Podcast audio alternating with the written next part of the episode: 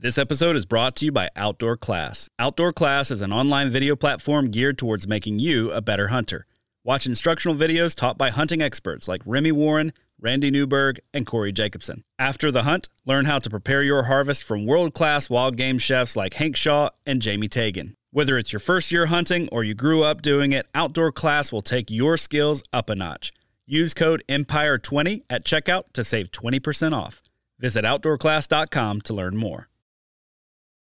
All right, guys, welcome to today's show. And joining me on the show today is Evan Trebilcock. And Evan is an avid outdoorsman from New York State. Now he lives in North Carolina, but he hunts and fishes for everything, whether it's whitetail or waterfowl, turkey.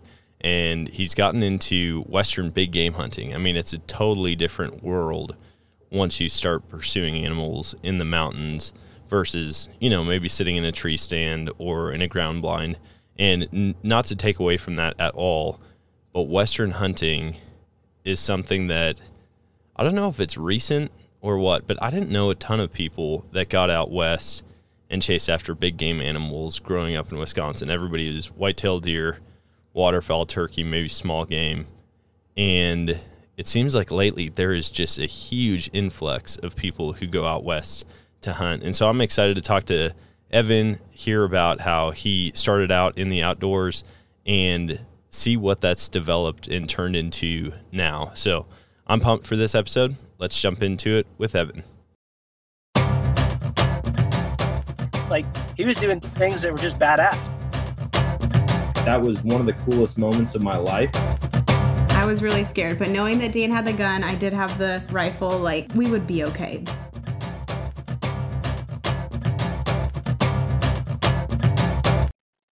All right, guys, welcome to today's show. And joining me on the show today is, well, a brand new acquaintance to me, I guess. Evan, he is from New York State, actually now in North Carolina, but grew up deer hunting and fishing and uh, shooting a bow. And I mean, we're going to talk about a little bit of everything, all the different states that he's traveled to and hunted and what he's passionate about now. But Evan, thanks for joining me, man.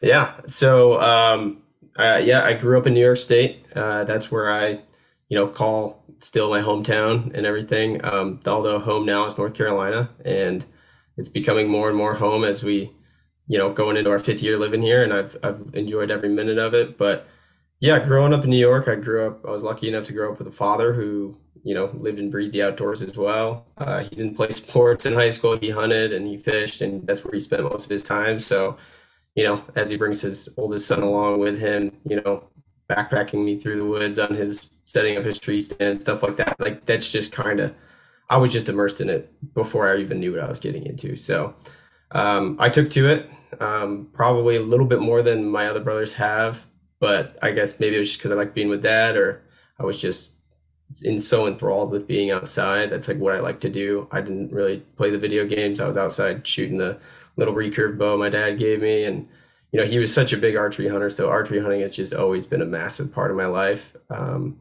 but yeah, it was whitetail, it was walleye fishing, smallmouth fishing. I got into turkey as I got old enough to go out on my own because my dad didn't do a lot of turkey hunting. He'd rather go walleye fishing.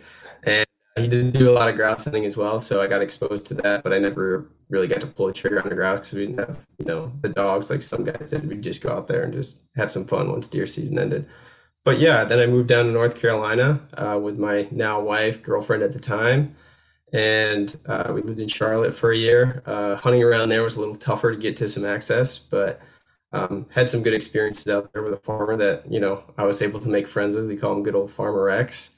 And um, from there, I moved to Raleigh, which there's just a bunch of public lands around Raleigh that I was able to jump into. So I grew up private land hunting, and then I kind of jumped into the public land aspect started doing some trips outside of the East Coast, like, you know, visiting my cousins in Texas. They do a lot of hunting down there. I've been out to uh, Colorado multiple times doing DIY archery elk hunts. Um, I have a plan to go out and see my buddy in Kentucky to do some whitetail hunting right around Halloween this year. So I really just kind of tried to expand my hunting from whitetails and turkeys to, you know, getting out there, started duck hunting. I have a lab now. So it just it just keeps growing and um, i feel like a kid every time i try something new and go somewhere new so that's that's really really where it comes from i think That's awesome, man. Yeah, the the trying new things and hunting new places is so addicting. And for people who haven't done it yet, I highly recommend like just get out there and try something. Or if you're going on vacation somewhere, bring your bow or a shotgun or a 22 or a rifle or whatever and figure out what's in season, even if it's a coyote hunt. Like there's, Yeah. I love vacationing, don't get me wrong, but there is a big difference from going down to Florida to go to the beach or going down there to the beach and bringing a fishing pole. You know, like it, it's just a whole different level to it.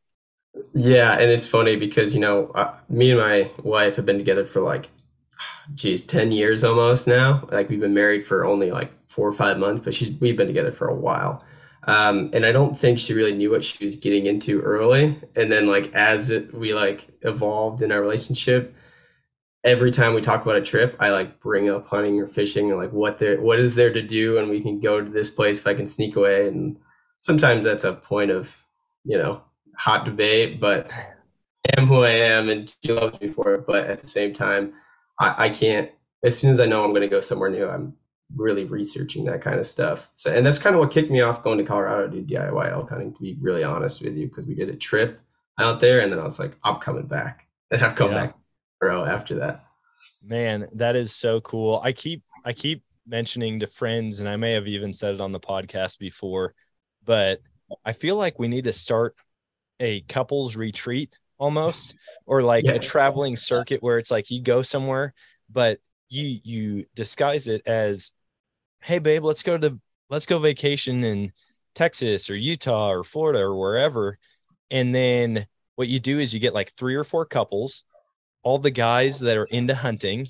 And then you're like hey the guys are all going to go hang out for a day. Like you guys get margaritas hang out at the beach do whatever. And then the guys go spear fishing or hog hunting or you know duck hunting or whatever. And i think it could be a really big hit because i told my buddy who i had a friend who didn't he wasn't able to go hunting quite that much uh, you know, his wife would kind of put the kibosh on that. And I started being like, hey, babe, why don't you see what so and so's wife is doing? I'm not going to name him on here in case he listens, but uh, like, why don't you see what his wife is doing today? And she's like, oh, okay, why? And I'm like, well, because I want him to come hunting. And if she has something to do, like, it's going to be way easier for him to come hunting. And Yeah. my wife's just such a team player. I mean, she would do that and it would always work. And as long as the wives are occupied and have something fun to do, it's way easier to for them to say yes to us going hunting.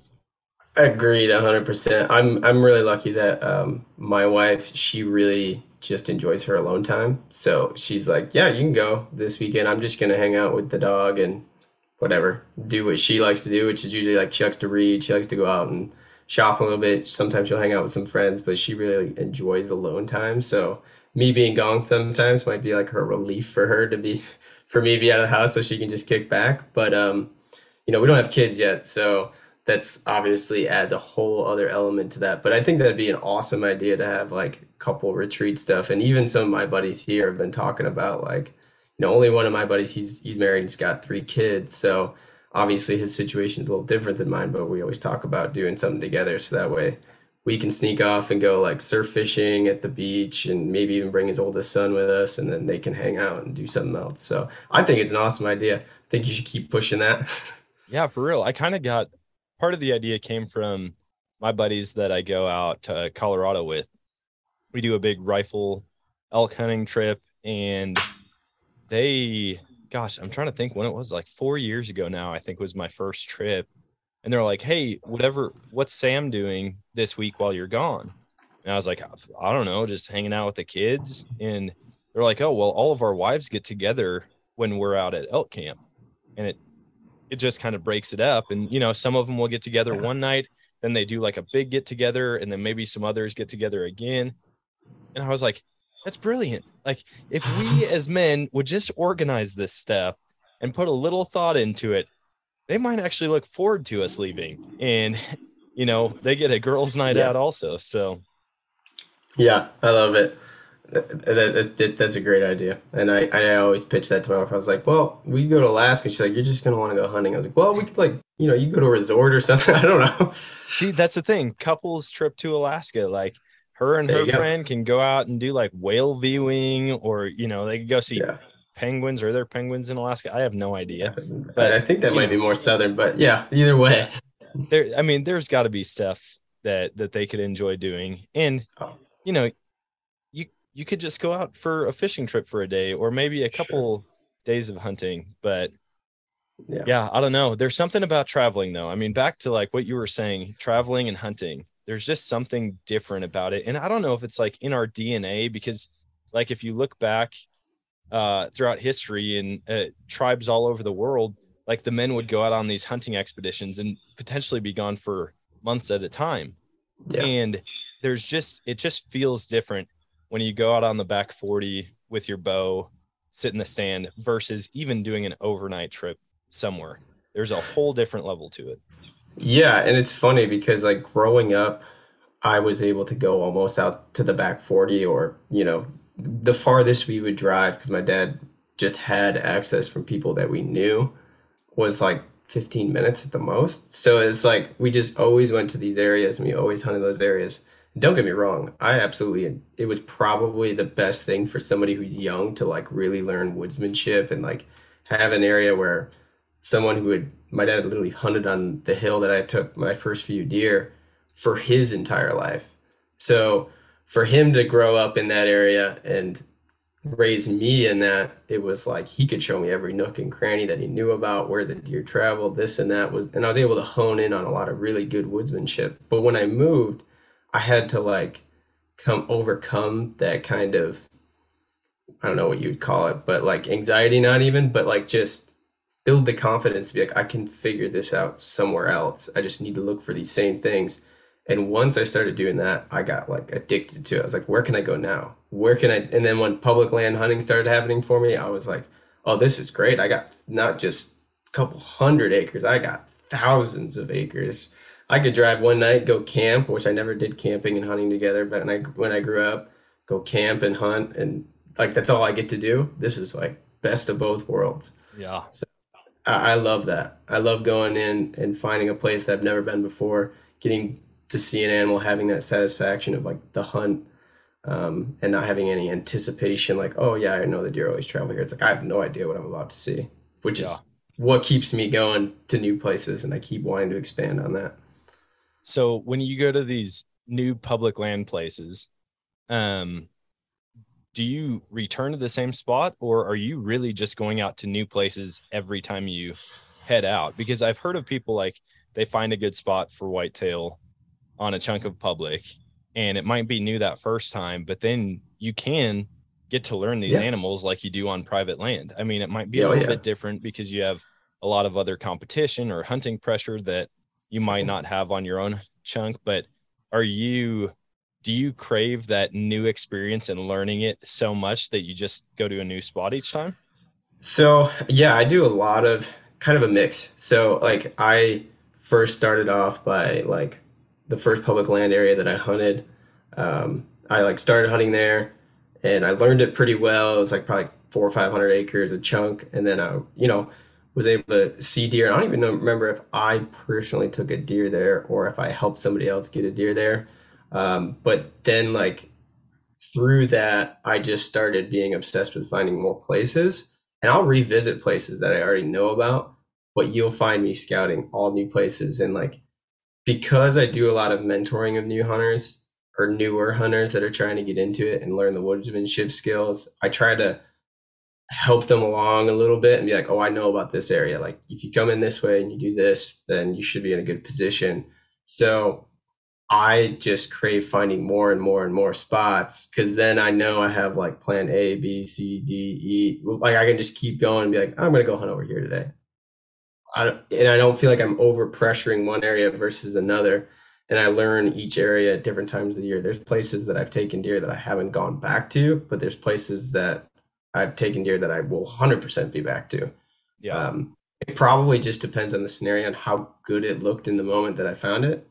And then if I revisit, if it still looks good. So you'll find me traipsing around some of the same areas, but at the same time, I might be exploring a different part of it just to kind of, I like calling it putting the puzzle pieces together because there's some really great deer in North Carolina in the public lands that I've gotten on camera and I've seen that I'm like still having had the opportunity to get that I'm like, there's got to be more of them in other places too. So the more pieces I put together, the I just feel like the more complete of a hunter I become. Yeah. Man, that's that's super awesome. And I, with with traveling to all these different places. Now I know you mentioned DIY elk in Colorado, turkey in Texas, North Carolina, New York State. All of these different areas that you've gone and hunted, different types of hunting. What would you say right now in this moment is your favorite? Uh, maybe place and species. I think it's really hard to beat once you've been it and done it and gotten into it is an archery uh, September Rocky Mountain elk hunt. I think just if you enjoy hiking, camping, scenery, you know, interacting with animals, you like archery hunting, you like just the sheer challenge of it and knowing that, you know, at any moment you could just hear a bugle erupt in any kind of canyon. For me, that has been like so like encapsulating just being out there. Cause I mean, growing in the East, growing up in the East Coast, it's don't get me wrong, I love hunting the East Coast and it still will always be one of my favorites.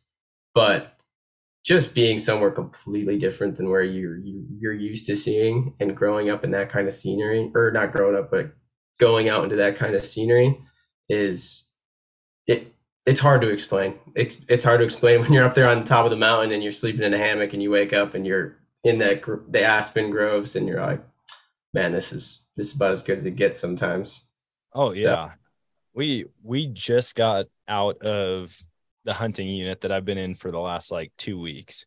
Right, I was helping a good friend of mine try to fill her first ever archery tag for a mule, uh, a mule deer buck, and holy cow, man! Like I've it, it's been i mean it's been since last i guess late october early november that i've been out in the mountains hunting. And it was for elk last year. And getting back out there it is just a whole different world you know like yeah. just glassing like glassing for real has been one of my favorite activities ever since i started western hunting. And like just yeah. sitting there and picking out animals at 1200 yards or 50 yards you know they might sneak right in on you. Um and then we had we had elk bugling. It they wouldn't start until until the sun went down. Like we never really heard any elk bugle during the day but the very first one that bugled i thought it was a bear. I'm not lying. Yeah. like yeah. i heard it and she looked at me and she's like what is that? And it was right below us. And we just heard yeah. I mean, just like that. And I was like, dude, that's a straight up bear. Like that is a bear growling. I've never heard a bear growl, but aside from in movies, and I'm like, that's that's yeah. a bear. And it was like number three or four that it did that, and it just followed it up at the end with Yep. And I was like, oh my gosh, that's just an old like greasy bull that's just beat up and battered. And I was like, yeah. dang. And then all throughout the night for two nights in a row. We just heard bugling as close as 100 yards to where we were sleeping. And yep. we only saw these elk. They were in our valley every single night. We saw them one time and we picked them out at like 900 yards across the valley, watched them for, I don't know, 10 minutes, 15 minutes. And I was like, dude, nobody is in this valley. Like, nobody, we had, we didn't run into another hunter on foot it was a lot of four wheeler and side by side and truck traffic. But other than that, we didn't run into anybody else. And so right. I'm like, dude, first of all, I'm coming back here for mule deer, guaranteed. Like I'm putting in next year for archery and then rifle as a second option. And then I'm also putting in for mule deer or for elk out there because I know where they hang out. It might just be a little bit later in September yeah. that I actually start getting more action. Yeah, that I mean that like that right there is just you know I remember on our second elk hunt the first time I heard a bugle and I was just like, and then when we got into them and you're like in that circle of them all bugling, it was like, I don't. And I told the guy afterwards because we didn't get one. I was like, and he's a brand new hunter, and I'm like, I hope you know you just experienced. I've been hunting my whole life. You just experienced the best day of hunting I've ever had in my entire life, just of that. We're eight, you know, we're eight hours into the backcountry in some drainage, and we've got all the, you know, three or four bulls bugling, a herd of elk around us. You know, we both get at full draw multiple times. I'm like, that was nothing can compare. Uh, for me, nothing could compare to that. In that moment, I was like, this was wild. It's like what people dream of just doing that. Well, so. I, I feel like there's so many people in the Midwest and the East who are really into turkey hunting. And I know that turkey hunting is a big thing nationwide. Like sure. most states have decent turkey populations. And they're so infatuated with like the communication. And I find the same thing with waterfowl hunting. Like I love to waterfowl hunt. I love the interaction that you yeah. have, you know, like talking to them, trying to convince them uh, with whitetail hunting, there's very few times where it's like actually full on communicating. And even then, like the bucks, uh, you're hardly ever talking back and forth with a buck, right? You're just throwing right. something out there, hoping that it hears it and comes in. When it comes to like a 600 pound mammal with giant antlers, and you can talk yeah. to it and say, like, hey, I'm a cow I don't know where the herd is. Maybe you should come over here and like bring me back home. Yeah. Or hey, I'm a bull and I'm coming to steal your women. That is a whole different level. Oh. Um I I just it it blows my mind that we've figured this thing out where we're actually interacting with these animals. And I, I kind of feel bad. I'm like, we're enticing them with sex. Like, hey, yeah. I'm a horny other animal. Like, come hang out with me and then you yeah. shoot them. But at the same time, it's so insane and fun that I wouldn't give it up. No, absolutely not. And I think, you know, that's that part of it for me is what probably sets it over the edge is um, the interaction. Uh, that's why I started to take up turkey hunting, even though my father didn't do it much. And I will still even be the guy who calls if we're hunting together. Um, because, you know, he's a tried and true deer hunter, man. He likes to get in tight and have them come to him. And I think that's what also though is enticing about like hunting a whitetail buck, like a big whitetail buck. What intrigues me about that side of hunting is just having everything on point.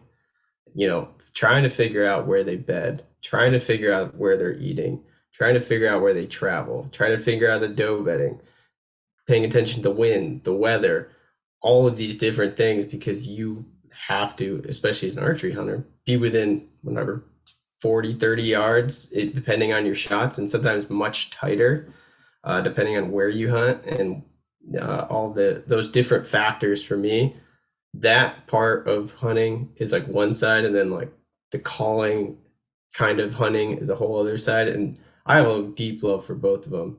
But something about the elk stuff, I think, is the interaction that uh, that just sets me over the edge because it's like a massive deer. Because you have to do a lot of that stuff too, but you also get to call them in. So yeah. for me, and plus just the country they live in is just hard to be. Yeah, yeah. I mean, the scenery itself, being in the Rocky Mountains, or like you know coming up over a hillside, and it's not just another cornfield, bean field, or small woodlot. I mean, you could see insanely different landscape from one ridge to the next and sure. totally different animals like whole herds of elk that you know might only be living a quarter mile apart but you know one of them is in the burn and one of them's in just thick thick sagebrush and scrub oak and cedars um i'm curious because you're an archery hunter and i haven't asked this but i kind of want to start taking a poll on it because you were talking about the effective range with your bow you know 30 yards, 40 yards, maybe less, 20 yards. How far do you feel comfortable shooting at a whitetail when when you're sitting there with your bow? Um in all honesty, I think I think my money spot is 35 and under. Okay. Uh, that's how I feel, but that's also the type of terrain and the, the places that I like to hunt are usually like the way my dad tried to get me into archery hunting was getting close shots because that's how he shot. You know, he was a compound with no sights and fingers. So all of his shots were like 20 or less. He just wouldn't, just didn't have that, you know, but he never used a rangefinder. So that's how he brought me out to hunt. So I will practice out to when I'm going elk hunting, like, you know, 50, 60, 70 yards. But when I'm whitetail hunting, I just find myself always in really tight quarters with deer. Um, and I think it's a little bit daunting in my head because I know how you know how quick they can be, how skittish that they can be. Yeah. That taking a 40 plus yard shot is something that I think two or three times about. Now, do I feel confident I could pull off the shot? Yes, if I have the window. But I think because I don't have those windows most of the time, I'm, it's just not even a thing I have to think about. So yeah, my my follow up question to that then was going to be, how far do you feel confident or comfortable shooting when you go out west for elk? Because Yeah. I see this huge shift. Like you get these, you get Midwest and Eastern hunters that are whitetail hunters, and I get that. I get that a lot in talking with people, and same for myself. Like, man, I'll shoot out to a hundred yards. Like I love to shoot my bow long Yeah. range. I love just watching that arrow like bomb way out. But if I'm being completely honest, my my like guaranteed zone, like where I'm like, dude, if I if I let an arrow rip at this distance, I'm gonna kill that deer, is probably like that 35, maybe up to 40 yard window. And then I talk to my buddies who hunt Colorado, and they're like, "Oh yeah, man, I shot an antelope at like 75 yards Yeah, right. my bow," and I'm like, "Wait, what?" Like antelope are small; they're not even Yeah. close to the size of a big northern whitetail and you're shooting them at 75 yards Yeah. and you see other people who are lobbing arrows at elk and i say lobbing arrows it's not like it's inaccurate or they're just injuring no. animals all the time but they're actually putting lethal shots on elk at 70 80 90 yards and it just blows my mind that like maybe it's Yeah. the mississippi river like if you grow Yeah. up west of the mississippi river you're just a sniper with a bow and if you're east like in in our minds we just always thought you know like 35 yards 40 yards that's just the max Yeah, yeah, and like that. Oh, yeah, that's a poke. Like it's what I would think of something about you know forty and beyond. I was like, then that's a poke for a whitetail. But then when you start talking about elk and other animals in the West, where it might be a little more open, it's not like some of the stuff. But still, there's there's areas where it's like I, I'm not gonna get a forty yard shot out here, but you might. So I guess yeah, I think it's something like I just grew up in the East Coast, so we hunted tight deciduous forest, you know, and the tight bedding areas that have the briars and everything. So it's you really weren't seeing the vitals of the deer unless it was in that close lane that you created possibly. Um, but yeah, I was fully ready if uh, an elk walked out at 55, 60 yards to be able to pull that shot off. I had full Yeah. confidence in my setup. And I think that's another thing though. I think the more you get into archery, like my father, he would be the guy who'd just, you know, take his bow to the shop, be set up for him, give him the arrows. It's all good. Shoot, shoot his generic, you know, his regular muzzy broadheads, always get it done at 20 yards. Good to go. But now, as I've gotten into the Western stuff and really trying to figure out, you know, arrow setups and what is my bow shooting and what can I do to enhance the distance and accuracy and precision of my bow, I start to get more and more confident as I go farther out. So maybe there's something there to be said about Western hunters that they understand maybe the capabilities of their bows better. Where in the East, we're like, well, I mean, under 20 yards, I'm always money. So it doesn't matter. well and I, I think that probably plays a big part in uh of it with with midwest and eastern hunters like it's generations of people that have been getting deer within 20 yards or 30 yards and so it's just like that's understood like you want to get them close and it's Yeah. not unrealistic to have them at that range Right. whereas out west i mean th- there's people who are like dude if you get within 40 yards of a mule deer buck like you're doing something right and and so part of it is like hey if you're going to bring home meat you just have to be able to kill at that range um Yeah. the other thing that really blew my mind over the past two weeks normally when i'm out west i've got a rangefinder but i'm rifle hunting you know i've done a lot of rifle Sure. hunting out there and it doesn't seem crazy you know when you get to an elk and you're like all right I'm guessing like 380 yards. And it's like, oh no, it's only 330. Okay, cool. It it was insane to me to be ranging stuff, like thinking, okay, we've seen deer down in this meadow. We're gonna hang out right here in the morning. If something comes through, we're gonna range a couple things just to make sure. And we would range trees that if I told you, or if I had to guess and put like a hundred dollars on it, I would have said that tree's at 70 yards. But because of the Yeah. decline, you know, straight line of sight may have been 70, but my my height compensation on my rangefinder is telling me it's like 32 yards. Yeah. And I'm like, oh my gosh, I can't even imagine what an actual 50 yard shot would look like because you might actually be shooting flight time of an 80 yard shot. Right. And it just, yeah, I mean, it, it's going to be a big test for me next year when I go out there because I'm hoping to get get a tag for archery mule deer in that same unit. All right, guys. So I know that last year was kind of a wild year for censorship for hunters and anglers, but that's why we've partnered with the social media platform Go Wild to combat mainstream social media censorship. Now, Go Wild is a free social community that was built by outdoors men and women just like me and you. Not only are your photos not censored on Go Wild, they're actually encouraged. And they give you points for things like sharing your trophies, gear reviews, and inviting friends. And as you earn those points, you can unlock awesome rewards like gift cards, free swag, knives, huge discounts on brands like Garmin and Vortex, and so much more.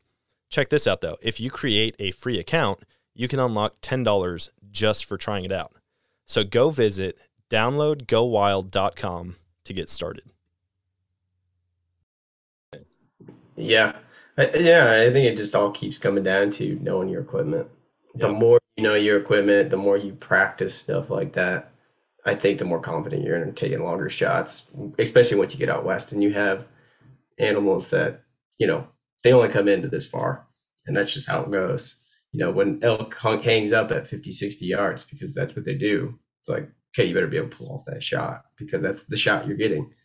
So I think that was ingrained in me early when I started doing my DIY trips is like I need to start practicing how to shoot farther. And that's gonna have to include my arrow setups, my bow, figuring out how to get everything out of it that I can. So that way I feel super confident when I'm going to take a shot. Have So- you have you got your setup like fully dialed in for archery elk and then you just use the same setup for whitetail now or are you bouncing kind of back and forth depending on the season? I bounce back and forth. I have a little bit older bow, like you know, mid 2010s, like early. I'm obvi- I'm now on in the market finally for a newer bow. I just it's just one of those things that you just have something you stick with it for a while. Yeah. So that bow's capabilities were like, you know, with everything on it and everything I had was like you either set it up for one thing or you kind of set it up for something else. So I have switched it back over to more of a whitetail setup. So my bottom, you know, my my farthest pins are like 40. I don't have the dial pin on there right now. Um, that's another thing that I'm jumping into, is just all the extra stuff to it. Um, but I, I mean, if I wanted to, I could go right back and set it back to how I was going to hunt out west. Um, it'd just be moving some pins and getting some things redialed in. Um, you know, the hot debate now, obviously, in the hunting world is the heavy arrow and all that stuff. And I've been dabbling with that a little bit and just seeing like what that'll do for my arrow setup. So I have a little bit of a heavier arrow setup, probably too heavy. Well, nothing's too heavy, but I mean, a little bit heavier, heftier than you would typically think of for a whitetail here in the southeast. But um, I just wanted to start messing with some stuff and see what I couldn't start learning about it before I do my next trip out west.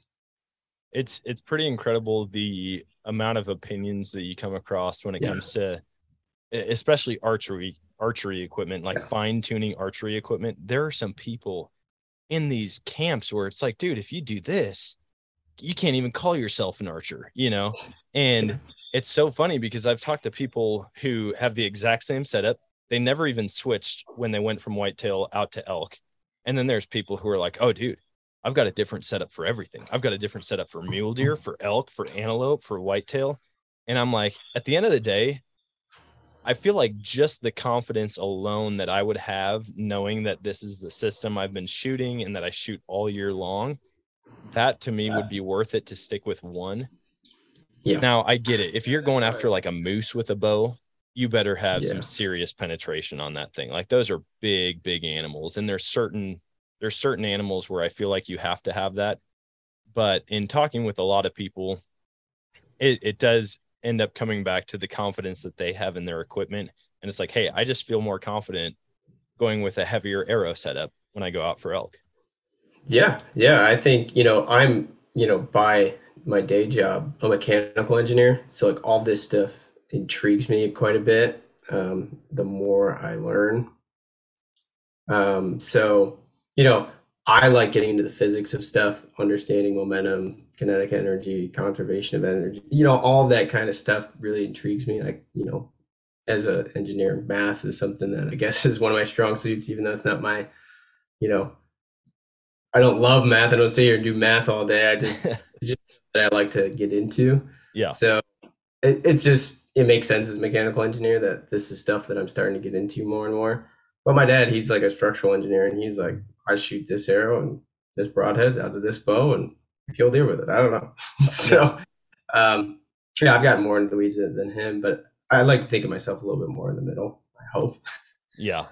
Yeah, I'm I'm very like easygoing when it comes to my hunting opinions. And Yeah. I'm I'm in the camp where there's no one way to do anything. Like there's always Yeah. multiple ways that you can get the job done when you're hunting any type of animal.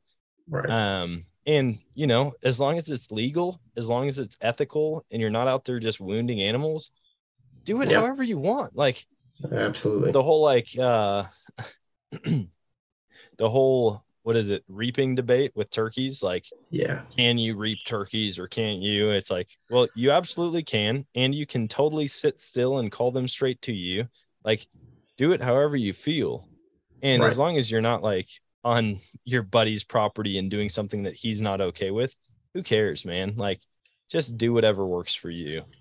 Yeah, and I think that's like, you know, I mentor a lot of new hunters that are coming into this. So I know that there's like probably some, you know, unwritten rules that they hear about and other stuff, you know, in quotations, unwritten rules that aren't really rules that people will tell them. And, you know, obviously there's etiquette stuff that, you know, we try and, you know, don't walk up on the guy if you already know he's there, stuff like that. But at the same time, it's like, I'm always pushing for I hunt a certain way because this is the way I enjoy to hunt. You're Yep. going to find your way. And um, after that, as long as it's legal and ethical and you know your equipment and you're making, you know, lethal shots and you're doing well and you're having fun doing it, then keep doing it. And if you want to try something else that's legal and ethical, then go for it. You know, Yeah. I've gone through different phases of turkey hunting. I've reaped turkeys. I've sat there and called them in with no decoys. I've used decoys.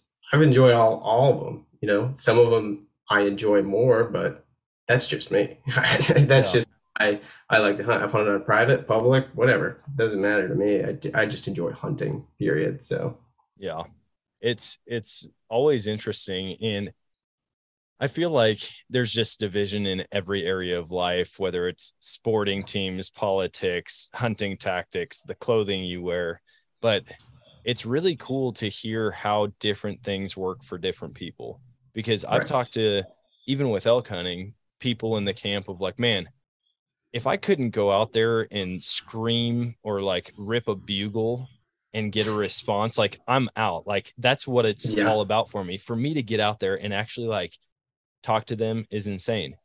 And then i've talked to people who are like dude i don't call at all. Like i'll go out there in the rut and i will just be completely quiet and i will sneak into wherever they are and Yeah. and you know the annoyance that i've heard of people having and again i'm not this huge archery western archery hunter like i'm just getting into that side of things but I've I've heard multiple people now just get frustrated with how many bugles that they hear from other hunters every time they go out there. And I'm like, in my mind, I would just play play that to my advantage, you know, like if there's somebody who really sucks at calling, like, well, maybe they're gonna push the elk towards you.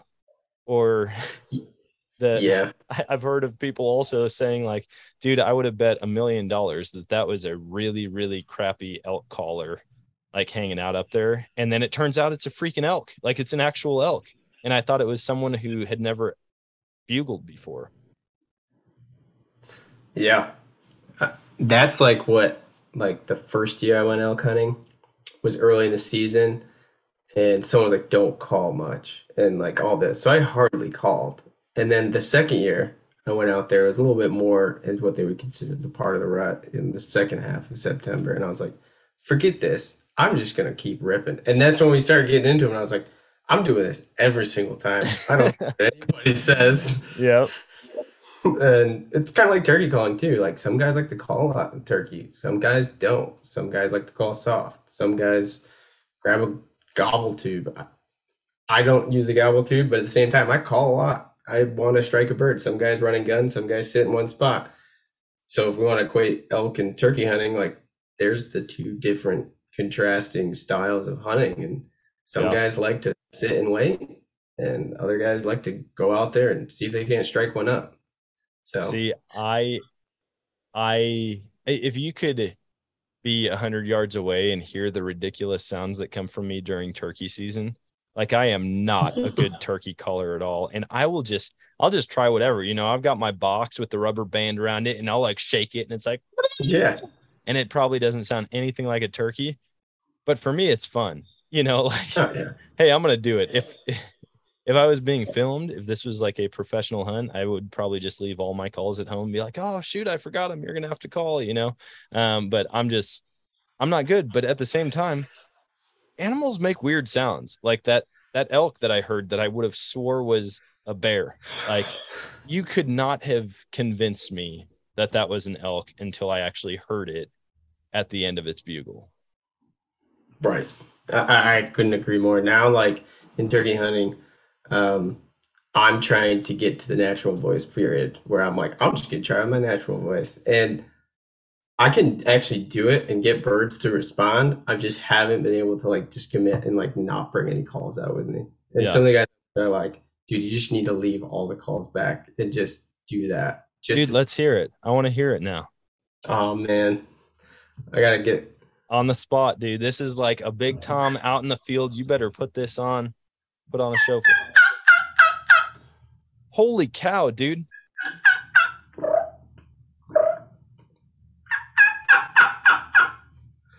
Dude, if. I could do that, if I could do that with an actual call, I'd be set. I'd feel like a king out there. Yeah. So I mean, I, I've been getting to a point where I'm like, I need to just do it just to see if I can pull it off. Dude, I was joking around in a field once and just doing it when I was scouting, and I got a bird to respond. And he was coming in hot, but I was like in my polo, like with dress pants, and like after like right during a lunch break at work at this farmer's place, and I was like, oh man, I never thought that would work.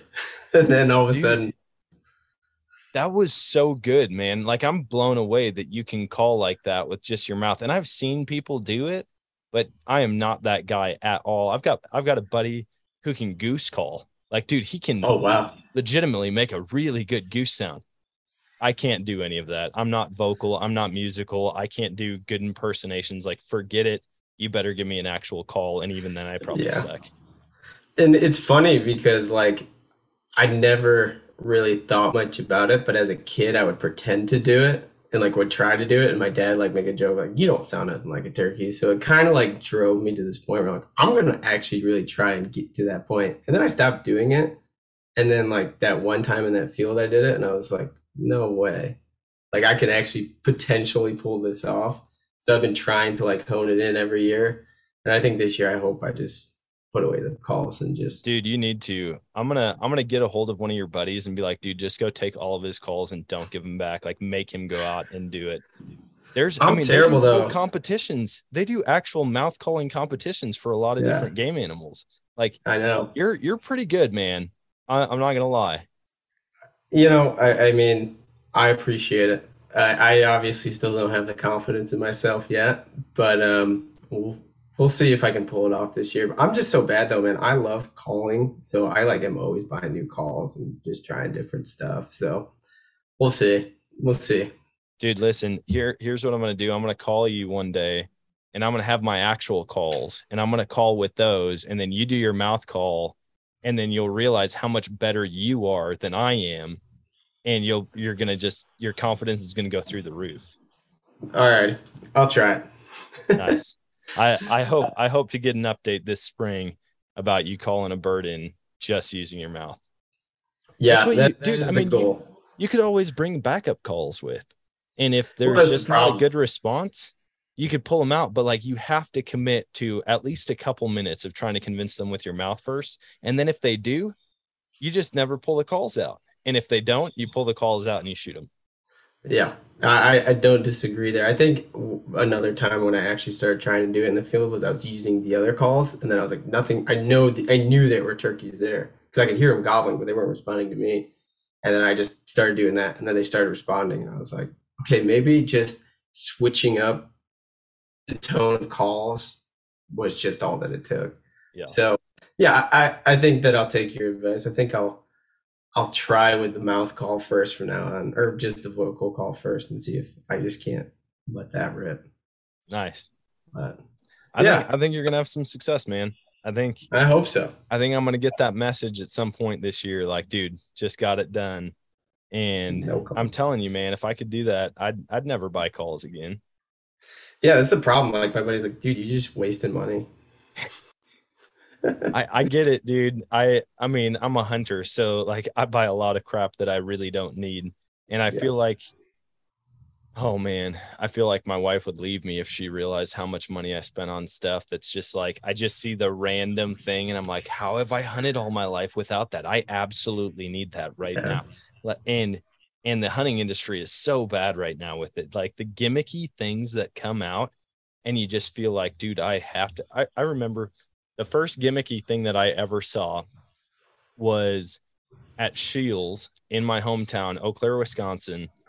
And what it was, it was clip on reflectors that were the same colors as the pins on your bow, like on the site.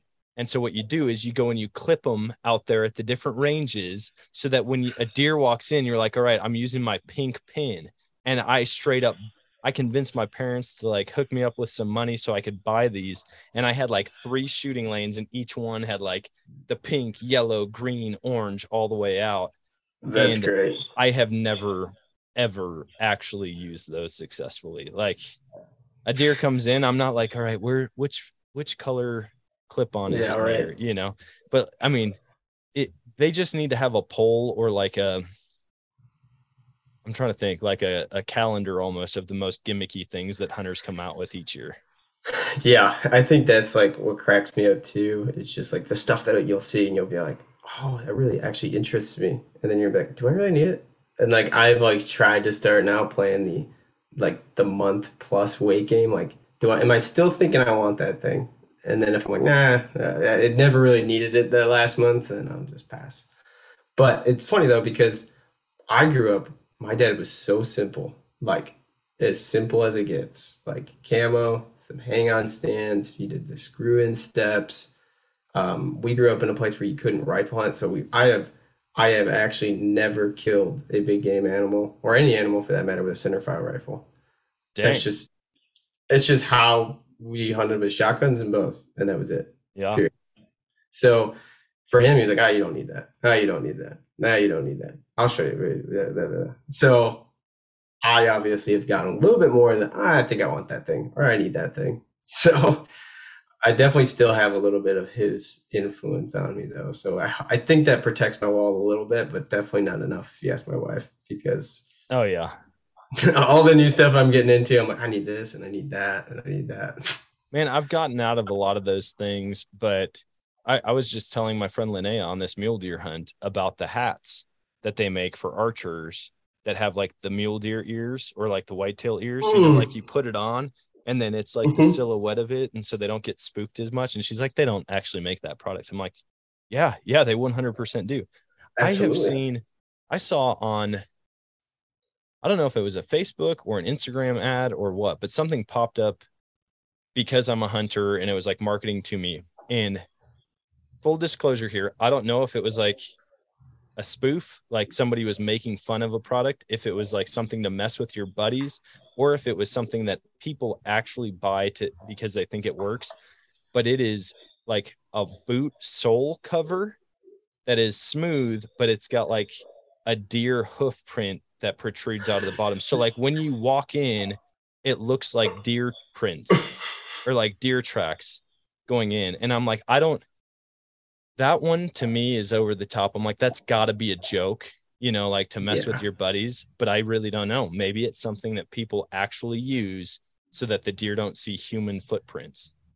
I mean, I sure hope there's not enough people who think that they're they're they're trying to do that. I mean, I'm the guy who would rather cover up the deer tracks with my boots and like walk all over it. Like my boots make it look like four people have been in there than the way around than somebody following me to my stand or something. That would be pretty funny, dude. Like you get a wheel that just like rolls boot prints behind you and it just Yeah. looks like a heavily used area. So all of a sudden on public land, nobody else comes back there. They're like, dude, there's too many people hunting here. That's a great Yeah. idea, man. Talk about a gimmicky product. Like that could actually work. That I mean, for public land hunters, that could be like great. So Oh Yeah. yeah. Yeah, so the gimmick stuff it, it cracks me up, but there's a lot of stuff out there that I'm just like I can't even believe that this is out here. But then there's stuff that just comes out and you're like, oh wow, that was genius. Yeah. so, um, but yeah, um, the the one thing I'm curious about because w- they keep coming up with all this stuff, right? Like Ozonics is out, and a lot of people swear by it. I've never used it. It Never makes used sense to me, like in being explained to me how it could work. Um, but the one thing that I'm always curious about is like when is the next big breakthrough going to happen in the archery space? Because if you look back at it, the feet per second that bows have been shooting has barely been climbing every year for quite a while now. And at some point, I mean, you're a mechanical engineer. Like, dude, what needs to happen to all of a sudden?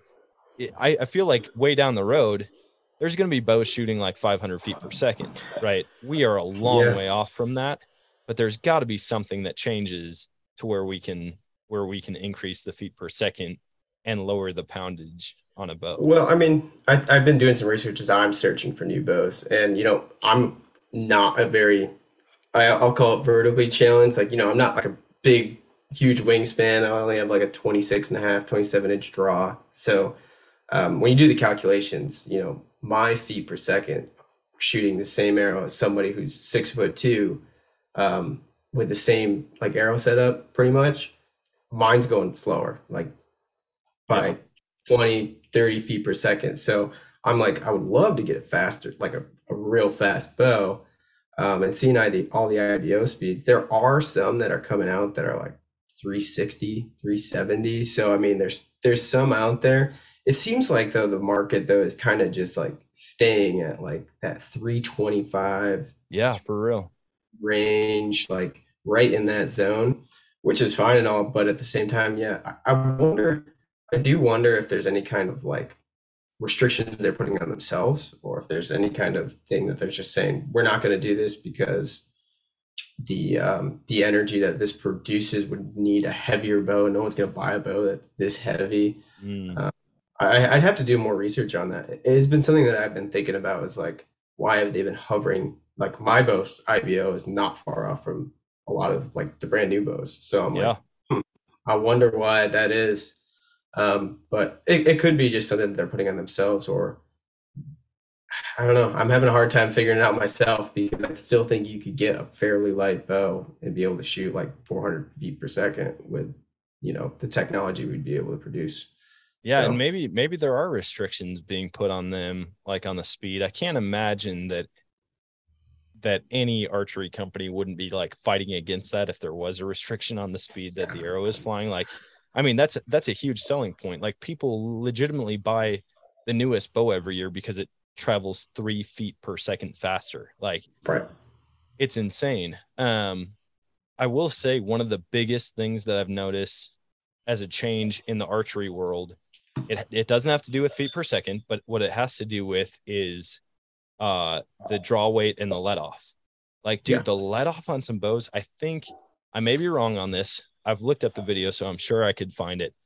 There is a bow out there, and I want to say it's elite archery that has like a 95% let off. Yeah. And I've watched a video of a guy pull it down like from a hook and the weight of the bow with the sight stabilizer and Yes. and uh, quiver on it, it will stay at full draw just from the weight of it being pulled Yep. down. I, I feel like I had seen that video too. I do know, I'm pretty positive there are states that restrict the amount of let off on compound bows. Really? They don't, if if it's not like a crossbow state, I'm pretty sure there are some regulations in there that you need to be like 80 or below or 85 and below, unless you're like impaired and like, you know, you had some issues um, in terms of being able to draw back a bow. Like physically impaired, not yeah, like physically having yeah yeah exactly hopefully not an inebriated but um yes yeah physically um having you know issues there but i'm pretty sure that there i've seen some regulations on that for compound bows but i'm not Interesting. take my word for it but i think there are some states out there that are like you can't have anything more than this let off Yeah. That's yeah, that's wild. I'm sure that there's bows that are nine, like you, like you just pointed out one, and I'm pretty sure I saw that video as well, where Yeah. it was 95 percent. I think I've seen some other ones out there that they market to people who have, you know, mobility issues that they can still shoot a compound if it's not like a crossbow state, but or something like. I don't know why.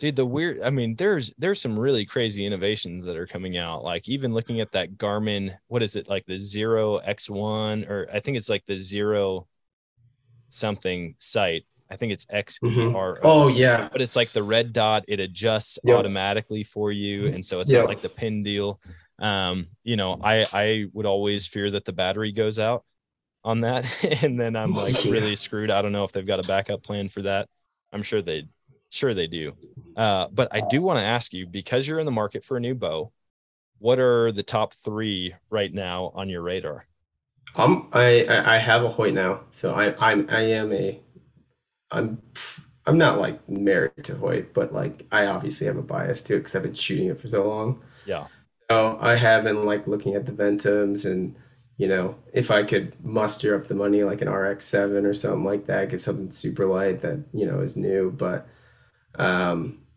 you know I've also been also been looking at the the the Mathews, of course, you know the VX3s and stuff like that. So I think the next step for me is I just need to get through this hunting season, kind of is what I'm thinking and go out and just try a bunch of bows because I mean the last time I you know the first bow I had was like one of these small like Parkers that just was like a youth bow and then once I bought you know the Hoyt I was like oh this is a million times better and I feel like I'm gonna have that same experience I'm just gonna buy the first one and I'm like oh this is way better than what I got so I'm just gonna get some I'll just take that one Yeah. I think I would go and shoot you know an array of bows maybe even shoot some PSEs you know just try some different bows and just see like what feels the best because I've really only shot the Parker and the Hoyt, so I couldn't really tell you much about how it feels to shoot a Mathews or uh, anything like that. So See, that's I think that- tough. I feel I feel like that's the tough part about a lot of archery shops now is like some of them are just married to Hoyt. You know, like they don't carry Yeah. Mathews, they don't carry Bowtech, they don't carry you know Bear or really any Right. of these other brands. And I wish that I wish that more archery shops wouldn't be so sold on one partnership. You know, like it would be amazing.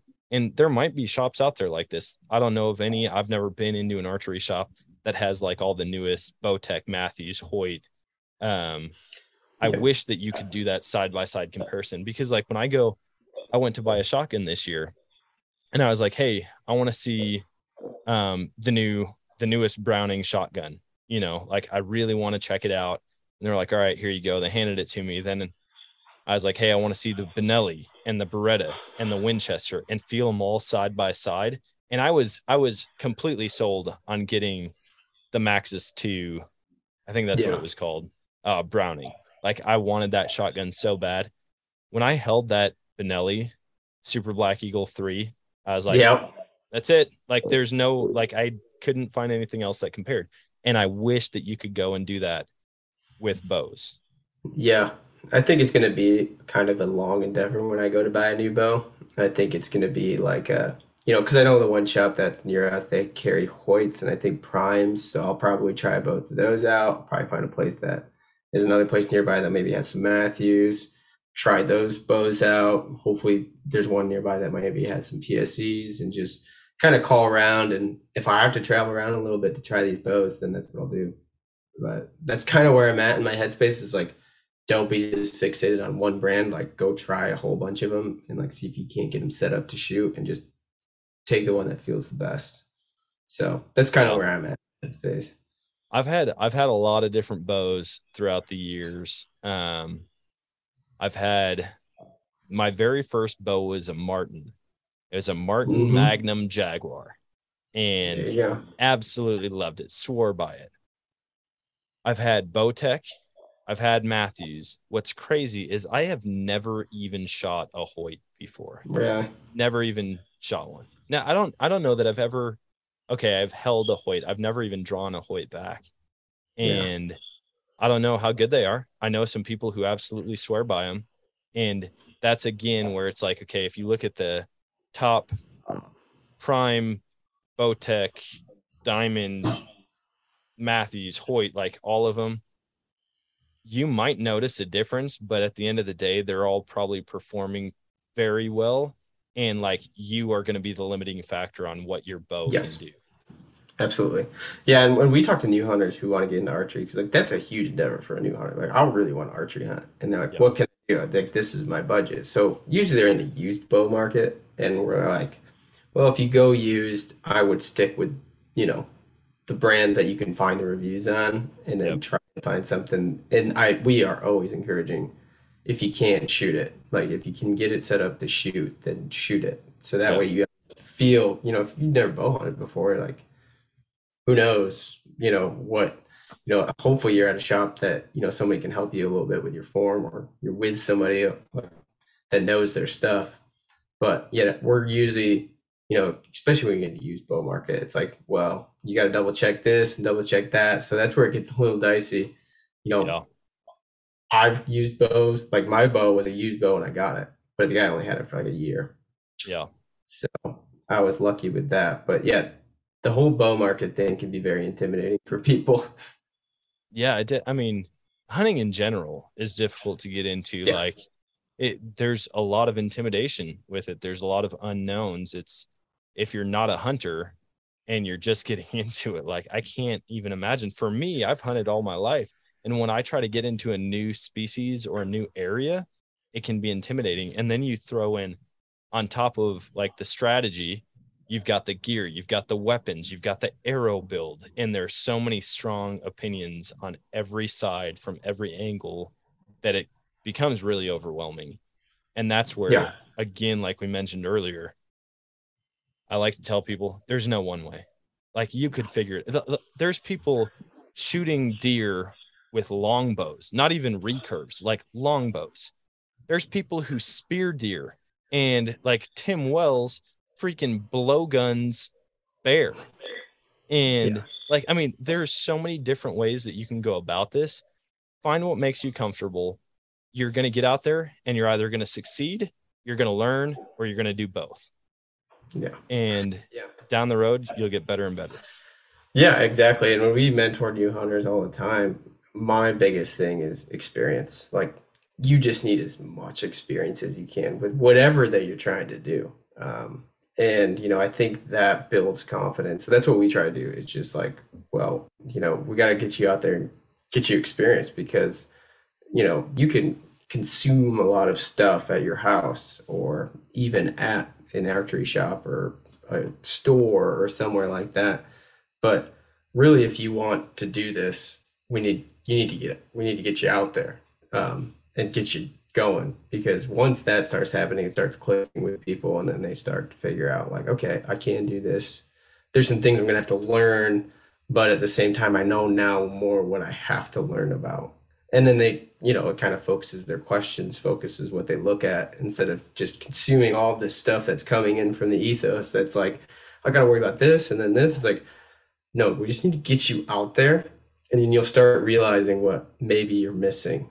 in terms of, and you'll have more focused questions than just like, oh, well, I want to get into it, but I need to make sure everything's right first. It's like, no, nothing's ever always right, ever. So let's just get you out there and get you started, and we'll go from there. It, it, it's like when people talk about having kids and they're like, yeah, I mean, once I'm ready for a kid, I'm like, dude, you're never ready for a kid. It's just it, like you will never fully be ready. Just have a kid if it's something you want to do. And it's, Yeah. I mean, I know that's a stretch to compare those two, but uh, dude, I appreciate you hopping on. I want to ask a couple more questions real quick before Sure, we hop off the call. What's next? I mean, you love traveling, you love hunting. Is there a state that you're like, dude, this is it? Like, I really want to get here. So maybe what's the next new state? And then what is your bucket list? Like, what do you, if you could, if you could pick any species, any location with any equipment, what would it be? So what's an immediate next is I'm going to Kentucky and hunting with my buddy. We're gonna do an archery hunt in October. Um, so I'm really excited about that. It's a really cool property that he's got permission to hunt on. So I'm really grateful for that opportunity. Some really good bucks that he's taken off the years, and every year, you know, it's a bluegrass state. It's one of the top states for whitetail. So Yeah. I'm really excited about that. Never hunted that, you know, west of, you know, even where I'm at now, west of the Appalachians. So that'll be cool. Um, but in terms of like what if I could just like snap my fingers and do something, um, obviously, I- I mean, I always struggle with this one because there's so many things I want to do. Yeah. Hawaii would be a cool place to go hunting. I think Hawaii is one of those places, whether it would be even for, you know, Rios, doing turkeys, hunting axis, deer, or even just pigs. Just doing something in Hawaii would be really cool. And then the other one, obviously, I think is, and a lot of people's bucket list would be an Alaska hunt. And Yeah. I would love, I think sheep hunting has always been something that's like really been a very far distant thing, but if someone was like, "Hey, I got this opportunity, I'd go do it," and I would love to go do a Dall Dall sheep hunt. I Oh think. man. Dude, back to the location, like the terrain, the things that you would see on a Dall sheep hunt. And then Yeah. also, dude, Hawaii. Like I've talked to multiple people. I'm like, let's plan a couple's trip. Like Yeah, the wives are not going to complain about us hunting if they're sitting on the beach or getting massages or whatever. yep, yep. And that was my biggest argument I think with my wife when we picked our honeymoon. She's like, "What about Hawaii?" I was like, "If I go to Hawaii, and that's the only time I go there, and I don't get an opportunity to hunt because we're on our honeymoon, because I swore I wouldn't hunt or fish on our honeymoon, I, will be livid. I will not be having a great time just because, like, and, and it's nothing against her because I would have had a good time with her. I, I would have got over it, but it just would have been like, I don't know whenever I'm, I'm going to come back living on the East Coast to Hawaii. So I'd be like, man, I wish I was had an opportunity to get out there and at least hunt for a couple days. Yeah. So I love that idea. I'd love to get a couple's trip going out to Hawaii so that way. I'm, I'm just do- putting that out there. Any okay, a couple a couple homework assignments for any listeners. Start thinking about a couples retreat where we can set the ladies up with like the best day of their lives. Or hey, if you're a lady hunter and your husband doesn't hunt, he can stay back and hang out and you can come out hunting with us. We'll set up Yeah. a couples retreat, maybe in Hawaii. Maybe we'll just look at a bunch of we'll just like every quarter, every three months, we're gonna go to a different place. And if you want to come, come and we'll hunt or fish something. Uh, and then number two, I need a list of the most gimmicky things that you found. Like this is this is gonna be. I'm gonna start giving my listeners homework after this episode and all future episodes. I need couples retreat ideas and I need the gimmicky items, and we're gonna compile a list of the most gimmicky items that you've seen or even bought. Maybe that's what it needs to be. If you've bought them Yeah. hunting. Yeah. If you bought them and you tried them and you're like, why did I buy this? Yeah. You just still have it or something. It'd be great to see some pictures of them, like especially from the old days. That'd Yeah. really I, I right. like that idea a lot. And then uh last but not least, where can people find you? Where can they follow along? Yeah, so um my Instagram is at Evan Trebilcock. That's a lot to say. Uh Trebilcock is T R E B I L C O C K. That's on Instagram. Um, but you know, the bigger thing is I would say is Opportunity Outdoors is our non-for-profit organization that is an organization meant for mentoring people who are looking to get into the more experienced hunting and to meet mentors, people who grew up hunting like myself people who want to dive into it but don't have anybody they can reach out to. So that'd be Opportunity Outdoors. We host camps. We have a hunt camp in November. People come out. We hunt like old traditional hunt camp, but we got new hunters and old hunters, and people just go out and have a ball. So those have always been a huge hit. So yeah, I think those would be the two. But I think Opportunity Outdoors can be a little more interesting than me. Yeah. No, that's awesome, man. I appreciate you hopping on. I appreciate hearing all about your hunts, your your boat reviews or I guess interests. I mean, yeah, the places you want to go, the the organization, like it's all been super awesome. And I think we definitely need to get on and do another call. Who knows? Maybe yeah, we'll do one live from Hawaii soon. All right, buddy. Well, I appreciate it, Dan. Thank you for having me. Absolutely. And that is going to wrap it up for today's show. Man, I had a great time chatting with Evan, and it's crazy because I'm out west right now and I want to be elk hunting so bad. I've only got, man, right about a month before I'm at elk camp, which seems bizarre to me, but I am so pumped. And I'll be going back to Wisconsin this week. Wow. I don't know why I said Wisconsin. I'll be going back to Missouri this weekend to chase after some whitetails. I've been getting a ton of trail camera pictures coming to my phone of deer that I'm targeting this year.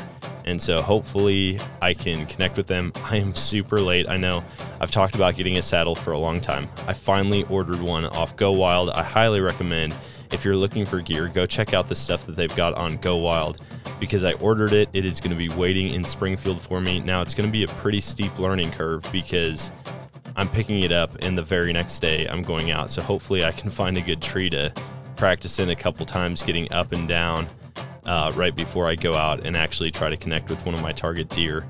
But it's it's so close I can taste it, and I say all of this as I'm out west. I've recorded in some really cool places lately. We've done a round trip from we went to Wisconsin first, then out to Montana to pick up our new dog dropped down to Utah for the mule deer hunt, which you guys have all heard about if you've listened to the recent podcasts. And then from there, we went across, hit the redwoods. Actually, in Utah, we checked out arches and canyonlands, went out to the redwoods, went up to uh, Oregon, like the coast, went and saw, I think it's called Can Cannon Beach. I think it's Cannon Beach. And that was super cool. From there, we went up to Glacier, then down to Yellowstone. Today, we went to Mount Rushmore, and I'm currently sitting on the edge on the north rim of the Badlands in South Dakota. And so I'm excited for the sunrise tomorrow. Man, it's just been a phenomenal trip, and I appreciate you guys showing support, commenting on social media posts that I've made, and the trip's not over. I mean, we're going to make a quick pit stop back in Missouri be there for a little while, hopefully connect with a deer or two because I am running very, very low on wild game meat. But from there, who knows what's next? I've got a couple really cool hunts planned this year. So hopefully you guys do too. Hopefully you're getting out there or have already connected with deer. I know a good buddy of mine, Chad, he actually just connected with his first buck on his first sit. He sent me a picture, and so I'm super excited for him. But if you guys aren't getting out, you better start getting your gear together because seasons are upon us all over the country. I'm seeing posts of elk and antelope and mule deer and waterfowl and whitetail. And so it's an exciting time of year if you're an outdoors man or woman. And yeah, I'm pumped to get back there and sit up in the tree in the saddle. Oh man, I hope I don't mess this up. But it should be fun. Until next time, though, Always choose adventure, and God bless.